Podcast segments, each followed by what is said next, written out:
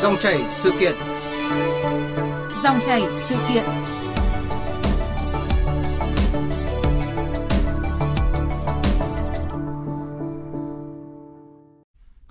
Thưa quý vị, thưa các bạn, hôm nay, ngày 11 tháng 3 năm 2022, Bộ Công Thương và Ủy ban Nhân dân thành phố Hà Nội phối hợp với Ủy ban Nhân dân các tỉnh Thái Bình, Nghệ An và Bình Dương tổ chức lễ phát động Ngày quyền của người tiêu dùng Việt Nam ngày 15 tháng 3 năm nay với chủ đề là Tiêu dùng an toàn trong thời kỳ bình thường mới. Lễ phát động được tổ chức nhằm truyền tải thông điệp đầy đủ về hoạt động bảo vệ quyền lợi người tiêu dùng, trong đó dự kiến sẽ phát các phóng sự về ngày quyền của người tiêu dùng Việt Nam 15 tháng 3, tổng kết điểm nhấn trong công tác bảo vệ quyền lợi người tiêu dùng thời gian qua. Và nhân dịp này thì đại diện một số các doanh nghiệp như là Masan, TH Chumil, Shopee hay là Master Chance sẽ cùng tham gia lễ cam kết là tiêu dùng an toàn trong thời kỳ bình thường mới. Tiêu dùng an toàn không chỉ là quyền của người tiêu dùng mà còn là trách nhiệm của các cơ quan, tổ chức doanh nghiệp, là tiêu chí để đánh giá sự phát triển của nền kinh tế và sự văn minh của xã hội. Tuy nhiên là nhiều người tiêu dùng hiện nay thì chưa nhận thức được đầy đủ quyền được an toàn, chưa hiểu rõ các rủi ro có thể phát sinh cũng như chưa biết rõ cách thức để xử lý các nguy cơ mất an toàn đối với bản thân trong quá trình tiêu dùng. Trong dòng chảy sự kiện hôm nay sẽ bàn về nội dung là chung tay bảo vệ người tiêu dùng trong thời kỳ đại dịch với vị khách mời là ông Nguyễn Mạnh Hùng, Chủ tịch Hội Bảo vệ người tiêu dùng Việt Nam. Quý vị và các bạn có câu hỏi hoặc là chia sẻ quan điểm về nội dung này thì hãy gọi cho chúng tôi theo số điện thoại là 0243 934 1040. Xin nhắc lại số điện thoại là 0243 934 1040.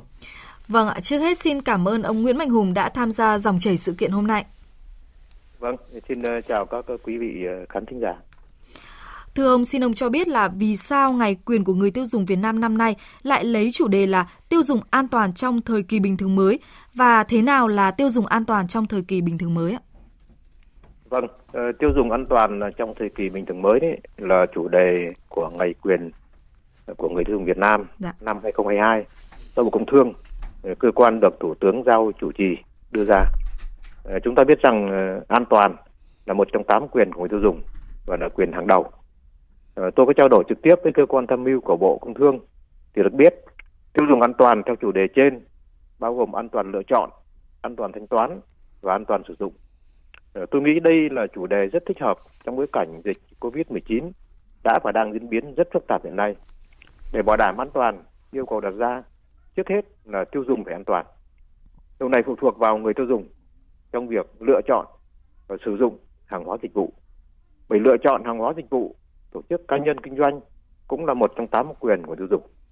Ờ, không ít người tiêu dùng do không thận trọng trong lựa chọn đã mua phải hàng giả, hàng không rõ nguồn gốc xuất xứ. Dạ. Đặc biệt là các cái vật tư, dụng cụ y tế trong thời gian vừa qua chúng tôi biết rồi.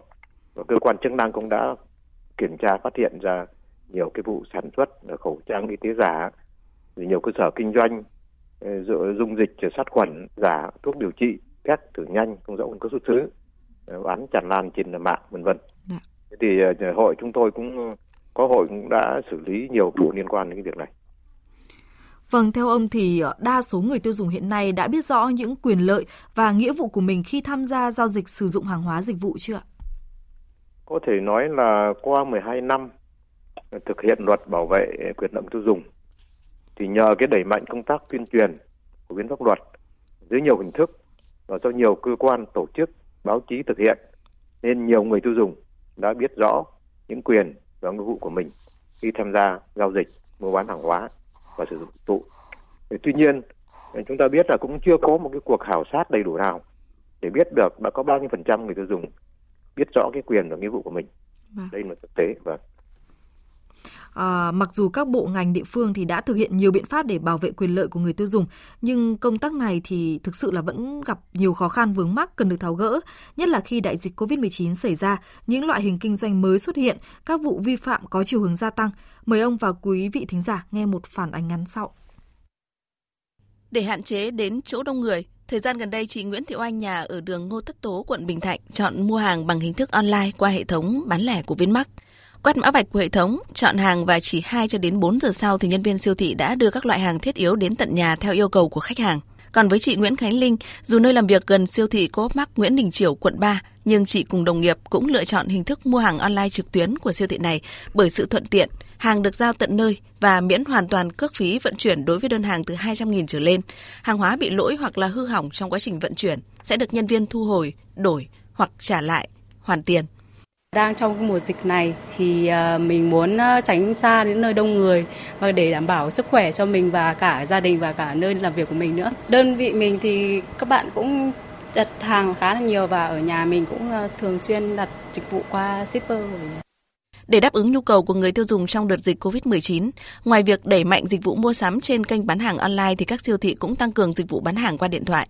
Nỗ lực đưa các dịch vụ tiện lợi này tiếp cận bà nội trợ ở nhiều lứa tuổi, nhất là nhóm trung niên và lớn tuổi. Ông Đỗ Quốc Huy, giám đốc marketing Sài Gòn Co-op cho biết.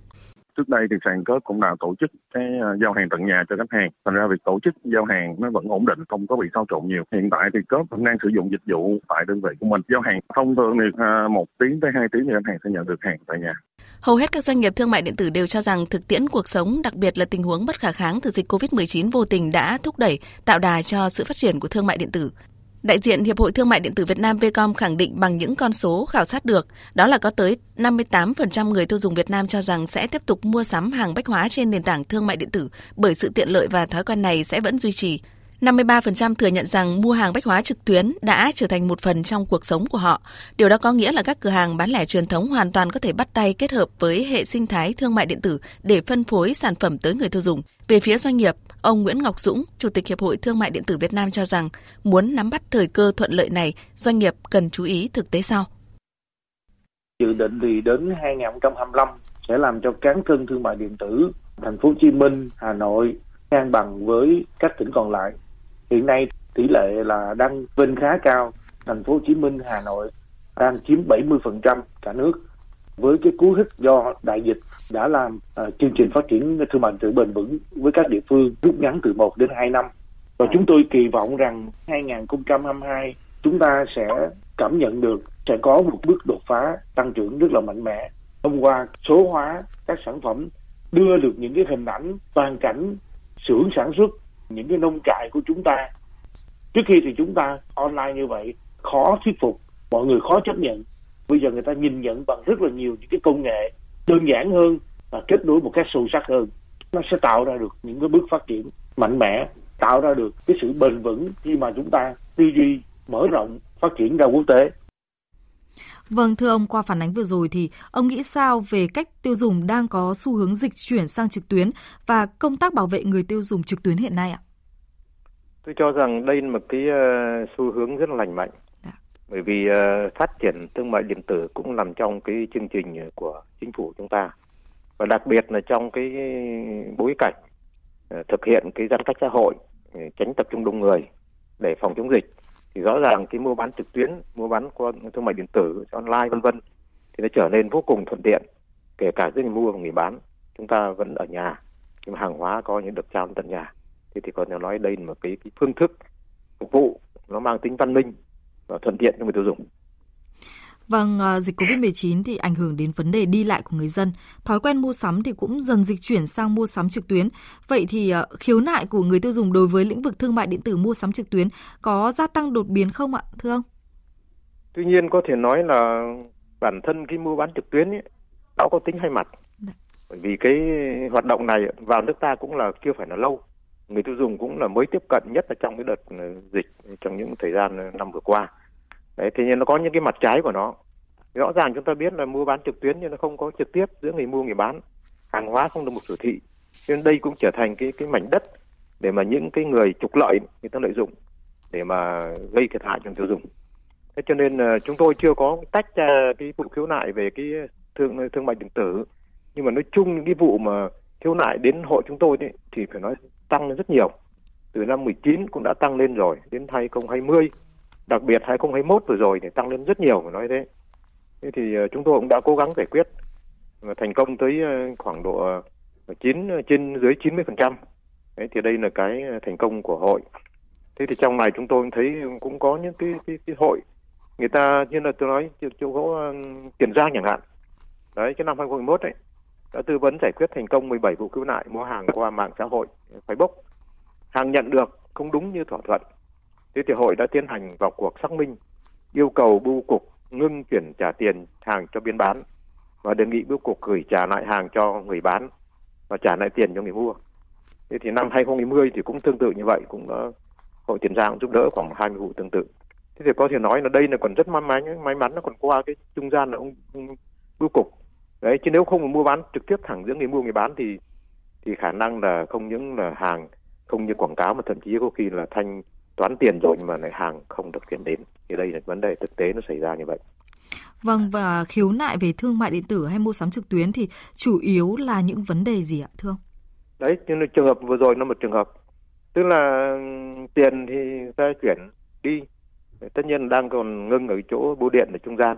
Vâng. nhưng mà hàng chuyển đến thì lại không như cái thỏa thuận giữa hai bên.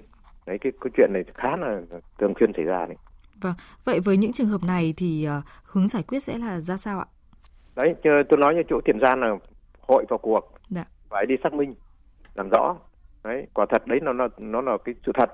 Thì chúng tôi có biện pháp như thế này. Tức là một là đề nghị cái chỗ bưu cục này là không cái chuyển cái tiền mà người tiêu dùng nó chuyển tới đấy này, cho cái nơi bán hàng. Vâng. và đề nghị là chuyển trả lại tiền cho người người, người mua đấy và trả lại hàng cho người bán Vâng, rất nhiều người tiêu dùng thì cũng băn khoăn rằng là khi mua hàng trực tuyến thì quyền lợi của người tiêu dùng sẽ được bảo vệ như thế nào? Nếu có những khiếu nại thì cần giải quyết thì tìm đến cơ quan nào? Bà Lại Việt Anh, Phó Cục trưởng Cục Thương mại Điện tử và Kinh tế số, Bộ Công Thương cho rằng những quy định bổ sung ví dụ như là yêu cầu ở những cái hàng hóa dịch vụ được giới thiệu trên các nền tảng thương mại điện tử thì cần phải minh bạch rõ hơn. Ví dụ như là những thông tin bắt buộc phải có uh, theo quy định pháp luật về nhãn hàng hóa chẳng hạn đấy là những quy định được bổ sung. Và với những quy định rồi là cái về nguồn gốc về xuất xứ của hàng hóa để giúp cho người tiêu dùng có những cái thông tin chính xác và cụ thể hơn trước khi mà ra quyết định mua hàng. Vâng, dưới góc độ của Hiệp hội Bảo vệ người tiêu dùng thì theo ông cần có những giải pháp gì để bảo vệ quyền lợi người tiêu dùng trên môi trường mua sắm trực tuyến? Bản thân cái mua bán ờ, thương mại điện tử hay mua bán trực tuyến ấy, nó cũng chỉ là cái phương thức mua bán thôi. Chứ còn cái bản chất nguyên lý của nó là anh vẫn phải chấp hành những cái quy định hiện hành của nhà nước về vấn đề thương mại. Đấy, ví dụ như là cái hàng hóa thì dứt khoát phải thực hiện cái cái cái, cái, cái quy định về cái nhãn hàng hóa. Thì việc không ghi nhãn là sản phẩm thì, thì thông qua cái cái giới thiệu sản phẩm của anh thì anh phải có tất cả những thông tin về nhãn hàng hóa đầy đủ. Đấy. thì nếu thiếu thì rõ ràng là là không chấp hành cái quy định ghi nhãn hàng hóa. Bây giờ anh giới thiệu về chất lượng chẳng hạn thì anh phải trên cơ sở nào? Căn cứ vào đâu? Vân vân. Thì tóm lại cái thông tin ở trên đấy phải đảm bảo cái tính trung thực. Chứ không phải vì là người tiêu dùng không mục sở thị mấy sản phẩm anh có thể cứ tuyên truyền nó quá lên thì đấy không được. Vâng, à, thế mạnh của thương mại điện tử thì rất rõ ràng, song mặt hạn chế của loại hình này thì cũng không ít như là hàng hóa được đánh bóng nhờ kỹ thuật chỉnh sửa hình ảnh, cũng không được sờ nắn tận tay nên cũng không thể biết rõ về chất liệu. Một số hàng giá trị lớn như là hàng điện máy thì có chế độ bảo hành gặp khó khăn hoặc là à, không được trả lại chẳng hạn. Vậy theo ông thì à, ngoài những cái quy định ra thì người tiêu dùng cũng cần phải trang bị những kiến thức gì để có thể tự bảo vệ mình khi tham gia mua sắm trực tuyến ạ? Tôi nghĩ thế này thứ nhất là mình phải phải tìm hiểu cái phương thức mới như thế. Đấy thế cho nên là theo tôi thì có mấy cái. Một là phải tìm hiểu kỹ cũng như mua hàng theo phương pháp truyền thống thế thôi. Phải tìm hiểu kỹ hàng hóa trước khi quy định mua. Thế thì trên mạng cũng vậy mình tìm hiểu. Nhưng mà tìm hiểu khó hơn ở chỗ cái cái, cái mua bán gọi là trực tiếp truyền thống đấy. Là cái địa chỉ đấy là trên cái không gian mạng là trên cơ sở cái không gian ảo. Cho nên phải tìm hiểu những cái địa chỉ những số điện thoại người ta cung cấp như vậy có đúng hay không? Rất nhiều trường hợp thấy số điện thoại có thể mua thôi. Nên khi mà tiền chuyển đi mà hàng không giao về thì cùng mất thì coi như khiếu nại hội chúng tôi. Thì hội chúng tôi cũng chịu bởi vì bản thân cái đấy người ta đã lập ra ta làm mục đích người ta đã lừa dối rồi. Cho nên cái địa chỉ nó không có gọi không có có thật. Đấy cho nên tôi cho là thứ nhất phải kiểm tra tất cả những cái thông tin có liên quan đến sản phẩm cũng như cái cái cái, cái, cái nơi bán hàng đấy để xem có thực hay không và có đăng ký với cơ quan chức năng hay không thậm chí phải tham khảo những cái, cái trang người ta đánh giá về một cái, cái, cái trang web nào đó mà ăn uy, uy tín không đấy mình phải tham khảo tất cả những tin liên quan tôi nghĩ đấy là cái người tiêu dùng cần phải trang bị cho mình Vâng, à, vậy à, như chủ đề của năm nay là tiêu dùng an toàn trong thời kỳ bình thường mới thì à, cần có những thay đổi gì về chính sách và nhận thức của người tiêu dùng ạ, thưa ông? Trước hết về mặt chính sách thì chúng ta biết là thực hiện chỉ thị 30 của Bí thư và nghị định số 82 của chính phủ đấy hiện nay ban soạn thảo đã hoàn thành cái việc xây dựng luật bảo vệ dùng sửa đổi. Thì chúng tôi cũng có tham gia thành viên cái ban soạn thảo này. Theo bộ công thương là cơ quan ờ, được giao chủ trì thì đã trình chính phủ xem xét để tiếp theo là sẽ là trình quốc hội thông qua. Cái dự thảo này thì ngày mùng 10 tháng 1 2022 đã được đăng trên cổng thông tin điện tử chính phủ để lấy ý kiến đóng góp. Nhưng về mặt chính sách về bảo vệ người tiêu dùng đấy, thì đang thay đổi một cách cơ bản là sửa đổi cái luật hiện hành. Do đấy là cái cái cái cơ sở nhất để chúng ta có thể hy vọng rằng là cái công tác phải dùng nó, nó sẽ tiến bộ hơn khi mà luật mới được ban hành. Thế còn để tiêu dùng an toàn trong thời kỳ mới đấy, thì về phía tiêu dùng thì tôi nghĩ là cần thường xuyên cập nhật và nắm vững chính sách nâng cao nhận thức về quyền và nghĩa vụ của mình để tiếp cận những cái phương thức kinh doanh mới. Như cái điện tử cũng là một cái phương thức kinh doanh mới mình phải tiếp cận mình tìm hiểu. Cũng như kịp thời nắm bắt những thông tin về những cái thủ đoạn kinh doanh những cái bài học của những người tiêu dùng khác từ đó tránh cho mình những cái thiệt hại có thể xảy ra.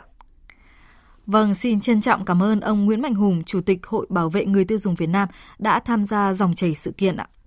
Vâng, xin cảm ơn uh, Mai Anh, Nan Anh.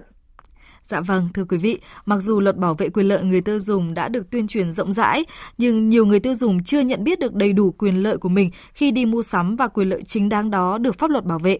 Bên cạnh đó thì người tiêu dùng hiện nay chưa quan tâm đến việc lấy hóa đơn chứng từ, kiểm tra xem xét hàng hóa trước khi nhận hàng. Bởi vậy khi sự cố xảy ra thì không có cơ sở để giải quyết, nhiều người tiêu dùng bị xâm phạm quyền lợi nhưng không biết phải làm gì. Vì vậy là hiểu rõ quyền lợi và nghĩa vụ của mình khi tham gia giao dịch, sử dụng hàng hóa dịch vụ là điều rất quan trọng và cần thiết. À, quý vị lưu ý là tổng đài 1800 6838 là nơi tư vấn giải đáp về vấn đề pháp lý, quyền bảo vệ quyền lợi người tiêu dùng, khuyến khích người dân phản ánh khiếu nại các vấn đề bảo vệ quyền lợi người tiêu dùng tới các cơ quan chức năng, đồng thời là bước đầu xây dựng cơ sở dữ liệu về tình hình phản ánh khiếu nại của người tiêu dùng.